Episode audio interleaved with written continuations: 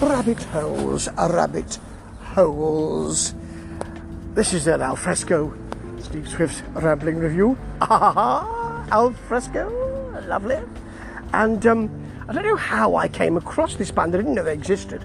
I think I was reviewing another band, and they mentioned they had members of this band on their album. I liked that album, so I thought I would like this band. They're called Ripe, and um, they got a new album, It, fairly new. It's called Bright Blues, and what they do is this US band, they provide a lot of different sounds that people will like. So there is a sort of R&B and soul feel to it, but it's well wrangled, it's quite tight. They've got a very chart soul vocal to this.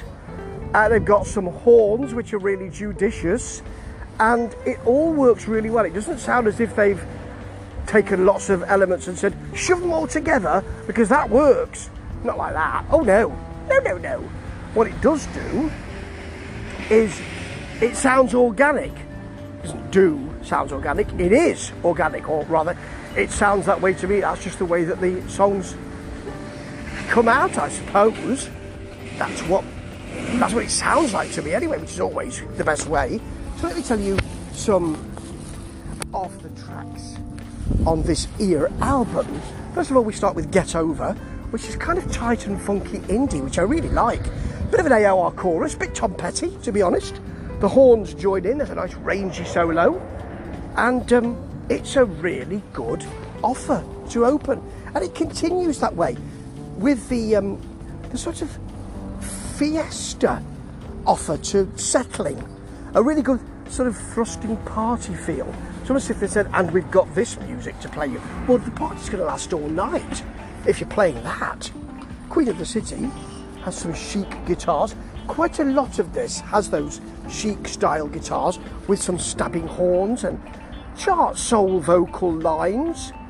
It's a tight offer. There's quite a lot of tightness here. It's well, well um, produced. Uh, trivia has a nice laid back chic guitar, almost as if um, as if Nile Rodgers had come in and said, I'm, I'm, a, bit, I'm a bit tired, I'm going to lay down on this sofa, but I'm still going to play, play you a guitar line. Really, really nicely done. And Good Intentions has an 80s style, it's the ending of the album, the last track, has an 80s style AOR feel to the chorus. I detect it, I, I detect it, but then I was around during that time, so I suppose I'm thinking that's what is there. This is great. It's soul but not too soul. It's R&B but not too R&B, and people tend to like that because if they're looking at their chart offer, that's kind of what they think they want.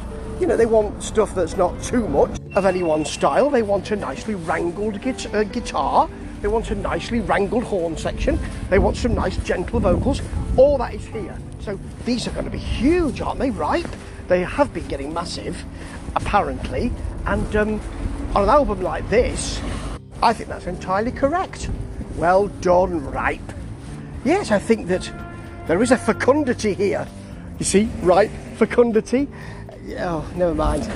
Ta ta.